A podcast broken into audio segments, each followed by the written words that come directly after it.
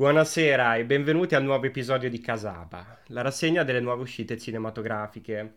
In ogni episodio commentiamo tre cose fresche fresche uscite in settimana al cinema o sui servizi di streaming. Io sono Edoardo Saccone, sempre con il regista e amico Leo Canali.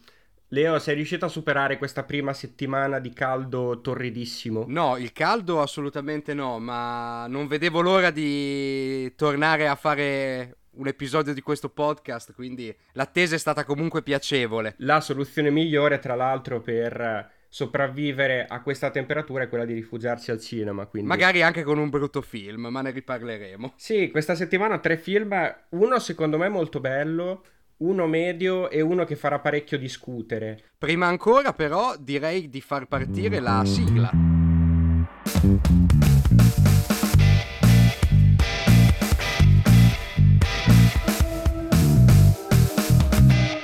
Primo film di cui parliamo oggi è quello che ho visto io. Abbiamo fatto delle visioni interessanti. Ma mica tutte, mica tutte. Possono, possono far discutere, anche in quel senso lì, quindi in senso negativo. Però partiamo con una visione che invece è un po' meno discutibile, probabilmente, che è quella che ho fatto qualche giorno fa in anteprima ed è A Quiet Place, parte seconda.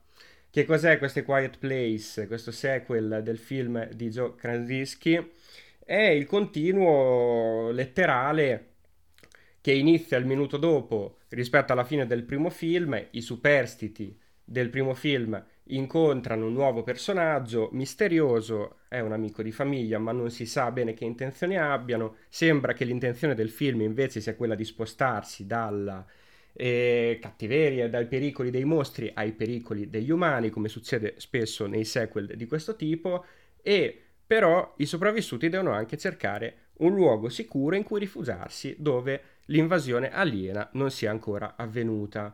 Questa è la trama, in poche parole non c'è molto altro da dire perché poi il film effettivamente parte subito con l'azione, con un bel intro, con un bel prologo ambientato durante il primo giorno di invasione aliena che poi dà la possibilità al pubblico che non ha visto il primo film anche di capire di che cosa stiamo parlando. E poi si rilancia invece circa un anno e mezzo dopo quando la situazione ovviamente è degenerata, tra l'altro è un po' inquietante vedere questi film in epoca eh, Covid o post-Covid, chiamiamola come vogliamo, ma è anche una visione liberatoria e piacevole. È stata liberatoria piacevole, sì, abbastanza, abbastanza. No, è liberatoria piacevole perché è bello vederla al cinema. È bello anche solo vedere il trailer del film che dice Quiet Place 2 solo al cinema. Ma quindi mi, mi dicevi, mi stavi raccontando prima che diciamo la componente action è molto più presente del primo capitolo. Io anticipo che ancora non ho visto questo, se, questa seconda parte,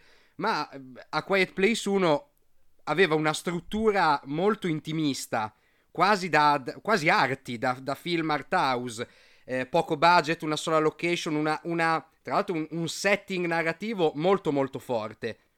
La componente action si manifestava molto di più verso il finale, che io ero arrivato a considerare anche un po' tamarro. Sì, assolutamente. Infatti il film è molto tamarro, è molto action, è giocato tutto sul fatto che eh, Krasinski vuole creare una tensione, una tensione costante, una tensione continua dal primo all'ultimo minuto. Il film per fortuna dura 97 minuti, quindi la durata perfetta per un prodotto di questo tipo e per tutto il tempo c'è questo continuo rilancio di azione e di tensione che sicuramente giova al prodotto. A me il primo Quiet Place, nonostante sia così celebrato, non mi aveva fatto impazzire. Non mi aveva fatto impazzire perché non l'avevo trovato poi così tanto originale per quanto riguarda la questione estetica, iconografica, sulla ricerca dell'immagine, sulla ricerca di una regia, di un montaggio. Come dici te, e super giustamente era un prodotto un po' arty, un po' art house, anche questo lo è, nel senso che sì, ma è, è Krasinski che ha delle. Che diciamo che ha la verve un po' da regista. Vuole dimostrare di avere le palle per poter gestire una materia narrativa e non essere soltanto un attore cazzone come eravamo abituati a vederlo. Cioè, ricordiamoci che Krasinski è stato anche il matto e unico matto che ha pensato bene di adattare al cinema, come credo il suo secondo film, un rom- una raccolta di racconti di David Foster Wallace, che era brevi interviste con uomini schifosi. Cioè, quasi una follia a livello progettuale. Sì, ma anche qui In effetti si parte un po' da, da, un progetto che potrebbe spaventare una qualunque casa di produzione, perché non è facile giocare sul silenzio. Gli alieni dei Quiet Place sono alieni ciechi e l'unico modo che hanno per identificare gli esseri umani e ucciderli è quello di ascoltare, ascoltare. E quindi tutto il film, anche in questo caso, è giocato sul silenzio più assoluto, sul fatto che non si può, non si deve assolutamente fare rumore. E questa è un'idea che è forte effettivamente per un prodotto e può anche spaventare in qualche modo e può essere coraggioso. Certo non è coraggioso come un adattamento da eh, brevi interviste per uomini schifosi. C'è anche da dire che comunque Krasinski non lesina dal punto di vista attoriale. Vuoi con la sua compagna anche di vita, perché mi pare che con Emily Blunt siano, siano sposati. Emily Blunt è una grandissima attrice, molto intensa. Io l'ho apprezzata in praticamente tutti i film in cui l'ho vista, anche nei casi in cui erano film anche dal, diciamo, dal, dall'assetto commerciale molto molto evidente come può essere, che ne so, il film tratto dal bestseller La ragazza del treno, ma Emily Blunt aveva un'intensità nella prova attoriale come protagonista che era unica.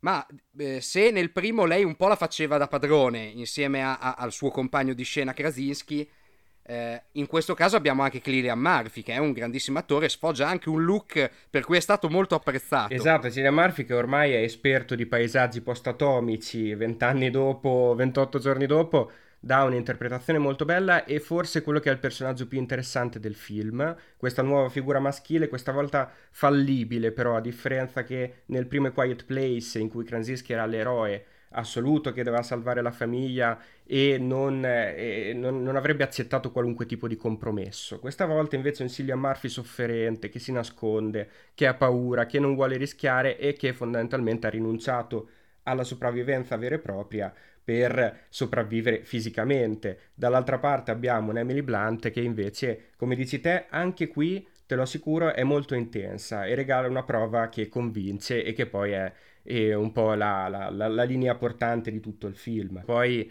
effettivamente non c'è molto altro di cui discutere, nel senso che il prodotto secondo me merita di essere visto assolutamente e consiglio di andarla a vedere al cinema perché a prescindere dal fatto che Quiet Place parte 2 sia o no un grande film del genere, è comunque meritevole perché veramente lascerà soddisfatti dal punto di vista dell'intrattenimento.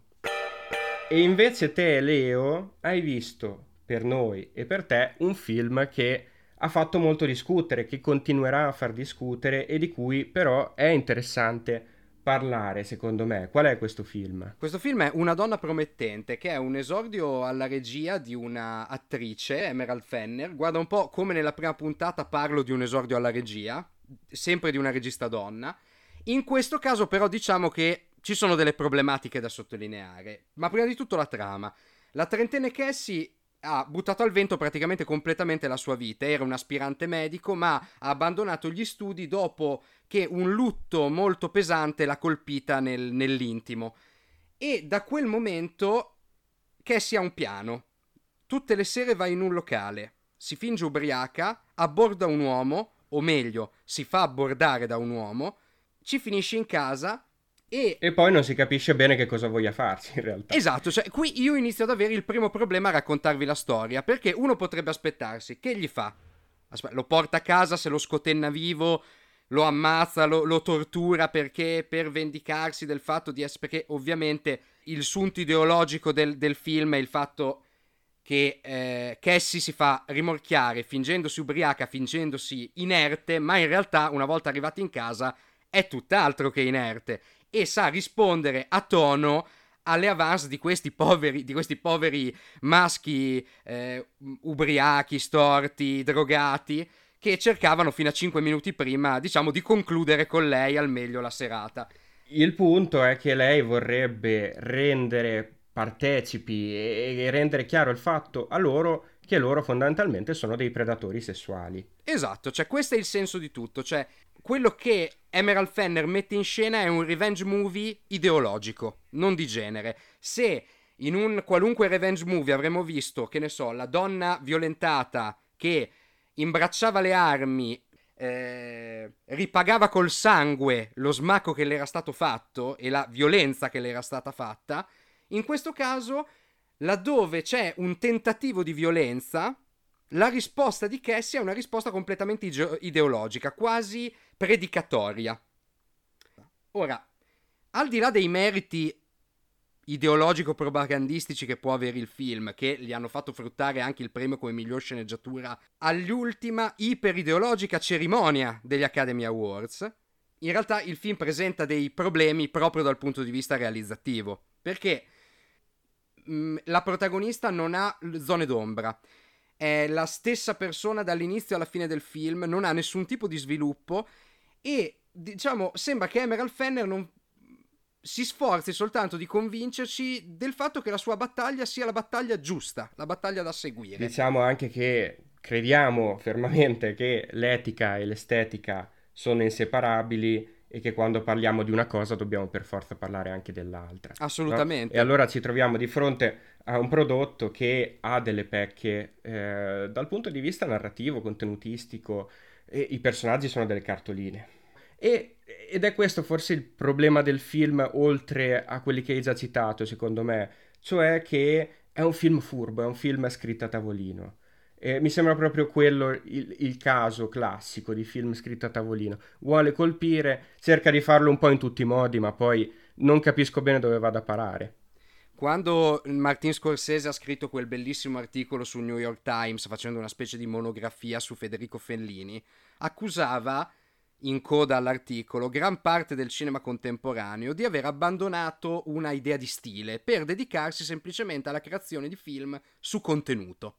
Cioè, un autore che ha una visione del mondo molto precisa produce film, crea film per esprimere la sua idea sul mondo, non per porre delle domande, per cercare delle risposte, ma utilizza solo la forma come un veicolo di una presa di posizione sul mondo. Una tendenza che produce film in cui quello che risulta è semplicemente il contenuto. Sicuramente è un film che vuole mettere in difficoltà e, e, questo secondo me può essere condivisibile, può essere un'idea interessante. Il problema è che poi non mette in difficoltà veramente, perché non ha la capacità di farlo. Non ha la capacità di convincere di trovarsi di fronte a qualcosa di scomodo. Ma ad esempio l'idea abbastanza azzeccata di aver inserito qua e là nel film, nel ruolo di personaggi maschili, dei eh, protagonisti o eh, personaggi secondari di serie, film, diciamo teen movie mh, volti a cui ci siamo abituati quando eravamo adolescenti, insomma nella generazione 90 primi 2000, non era un'idea, mh, non è una brutta idea, nel senso che laddove eh, un, persona- un teen idol identificato come il più figo della scuola o il grande conquistatore viene invece identificato in questo film come un predatore sessuale, ecco che questo è una presa di posizione estremamente cinematografica su un argomento. Ma anche qui manca della giusta forza. Diciamo che si brucia tutto dopo la prima scena. Perché poi alla fine mi sarebbe molto piaciuto se, che ne so, l'esito finale della vendetta di Cassie, interpretata da Carrie Mulligan, che ritorna tra l'altro in un ruolo da protagonista di spicco dopo un bel po' di film. E anche un'interpretazione che sa tenere. Mi sarebbe piaciuto che l'esito della vendetta di Cassie fosse indirizzato, che ne so, a un volto iper riconoscibile, iper eh, categorizzato a livello cinematografico, come che ne so, Zac Efron.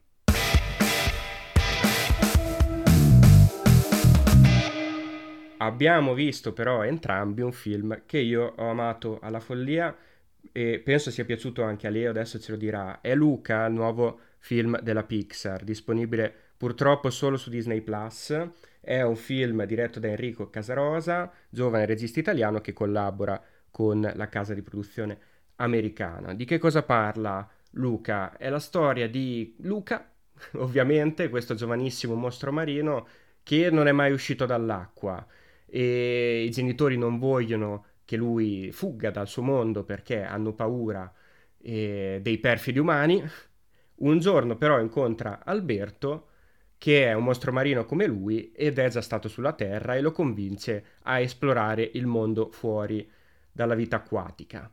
Eh, prendono le sembianze di persone in carne ed ossa nel momento in cui escono dall'acqua e iniziano ad avere questa passione sconfinata per la Vespa, che li porterà in poche parole a eh, partecipare ad un torneo in modo da garantirsi di comprare una Vespa e faranno amicizia con la giovane Giulia, una cittadina di Porto Rosso, questo paesino immaginario della Liguria, ispirato chiaramente alle Cinque Terre. E qui mi sembra il primo punto eh, su cui vorrei focalizzare l'attenzione, la ricostruzione degli ambienti, che è pazzesca, è ricchissima, è ricchissima. Ed è... Come sono fatte quelle onde, Ma... Sacco? Le onde del mare, quante erano belle? Sì, sia la questione grafica che è impressionante come in qualunque prodotto della, della Pixar degli ultimi anni, eh, di, di, sempre fondamentalmente, ma oggi ovviamente è evoluta talmente tanto la tecnologia in quel campo che è impressionante. Se non ci fossero i personaggi animati a muoversi all'interno dell'ambiente,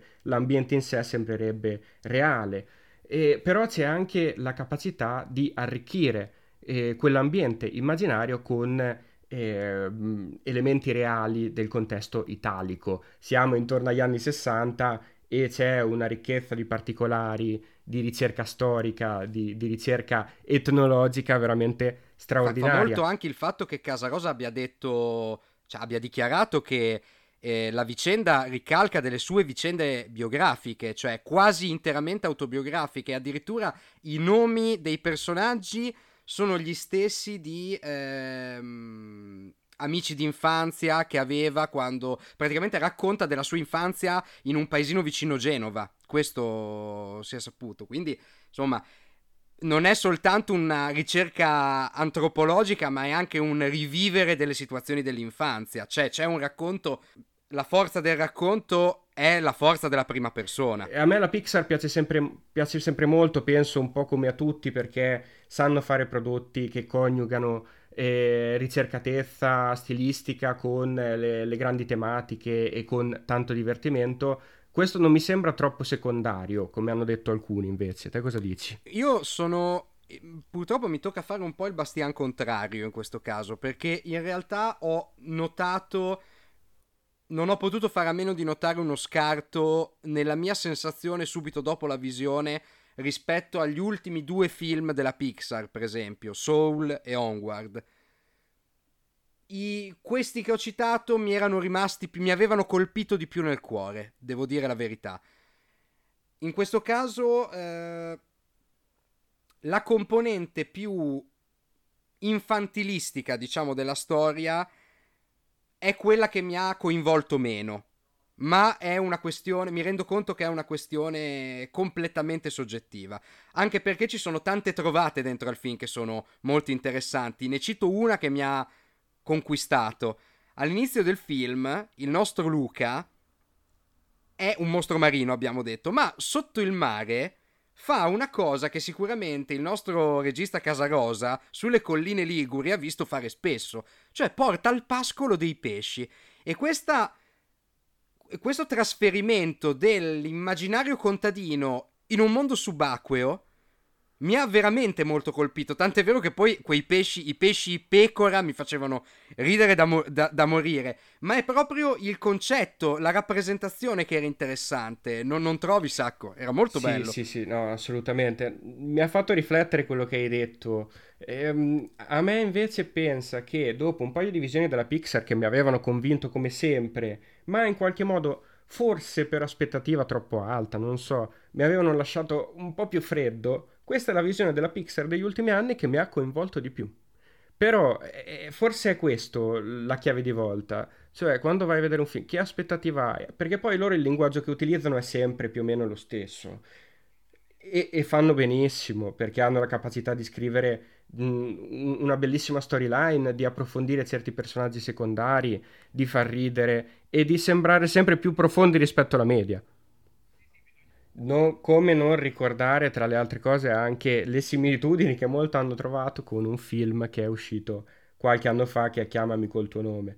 Alla fine si va sempre a parare lì comunque.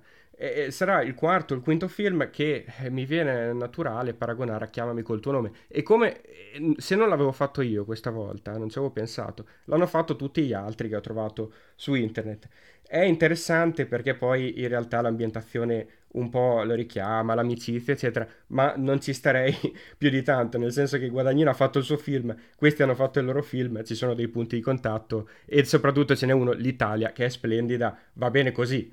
Sì, no, guarda, a me sembrano tanto delle cose che sono nell'aria, nel senso, mi sembra che eh, andare a individuare, a parte che non so perché, ma mi sembra una roba estremamente novecentesca, molto freudiana, hai presente? Cioè, lasciate alle signore di sognare i loro fiori. Questo si diceva, perché se no si diceva che le donne che sognavano i fiori sognavano sempre delle vagine o sognavano sempre dei peni. Lasciate che sognino i loro fiori. È un po' la stessa storia, cioè è un po' nell'aria di vedere sempre, sono due maschi, allora bisogna pensare che sono omosessuali nel paesino, perché l'amicizia deve essere sempre declinata in una pulsione omoerotica che poi trova la strada verso. Mi sembrano delle letture un po' tirate per i capelli, che, che non c'entrano quasi niente con quello che il film racconta in realtà. Probabilmente non è nemmeno interessante.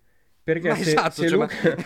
se, Luca, e Alberto fossero effettivamente legati da un rapporto che non è di amicizia ma d'amore, poi non cambia in realtà la, la, la questione della cosa. Cioè, cioè una, la chiave di volta del film è il fatto che Alberto è geloso ad un certo punto del rapporto che si crea tra Luca e la loro amica Giulia. Ma cambia veramente il film sapere che loro, che forse Alberto ha una cotta per Luca, forse è solo amicizia? No anche perché c'è già talmente tanta carne al fuoco in questo film e tutta spiegata e esposta perfettamente che non andrei a cercare cose che non ci sono.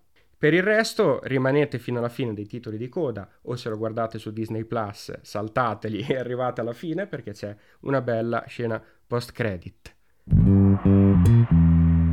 Siamo andati a cercare su Letterboxd, come sempre, qualche commento che ci ha particolarmente divertito. Io ho trovato il commento sul film Luca Jay, che ha dato 3 stelle e mezzo al film e ha detto, proprio sulla cosa di cui abbiamo parlato poco fa, come fa Luca Guadagnino a dormire la notte sapendo che il miglior film sulla scoperta di se stessi in un'estate italiana è quello del 2021 della Pixar.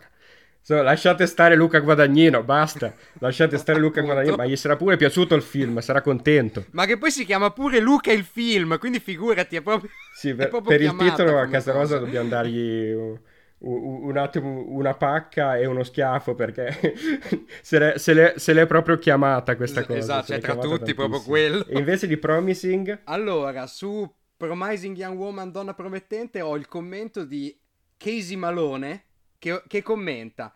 Non riesco a immaginare un mondo in cui a qualcuno freghi un cazzo di quello che penso di questo film.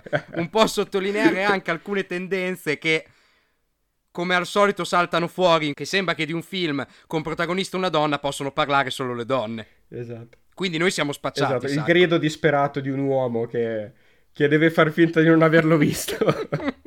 Probabilmente. Deve far finta di niente e nascondersi sotto il tavolo. Io ho trovato per eh, A Quiet Place 2 il commento di Lily che ha dato due stelle e mezzo al film e ha detto il film si chiama A Quiet Place ma le persone al cinema in cui sono andata di sicuro non hanno chiuso quella cazzo di bocca. insomma, Beh, insomma, gioie e dolori del ritorno solito. in sala, vedi, noi esatto, siamo, qua, esatto. siamo, qua, a sponsorizzare, a dire andate al cinema a vedere questi film e mi ha fatto realtà... riflettere esatto su quello che pensavamo prima della pandemia del cinema, Cosa che non era capitare? sempre positivo. Potremmo fare una, una, puntata speciale effettivamente su cosa ci è capitato in sala, tutte le cose strane che sono capitate, perché è parte dell'esperienza, veramente. Andiamo alle news. Ne abbiamo quattro questa volta. Christoph Waltz e William Defoe, protagonisti del western di Walter Hill, Dead for a Dollar. Wow. Wow, questa è un notizione. Sì, perché il cast è perfetto. Christoph Waltz ritorna al western. William Defoe non mi sembra di averlo mai visto nel western, ma è perfetto. Ci ho pensato dopo aver letto la notizia. E Walter Hill, ragazzi, insomma. E poi soprattutto è un regista che tiene botta, quindi che, che, che continua a fare film finché può. La vecchia leva. Alla festa del cinema di Roma, Tim Burton e Quentin Tarantino parleranno con il pubblico e riceveranno il premio alla carriera.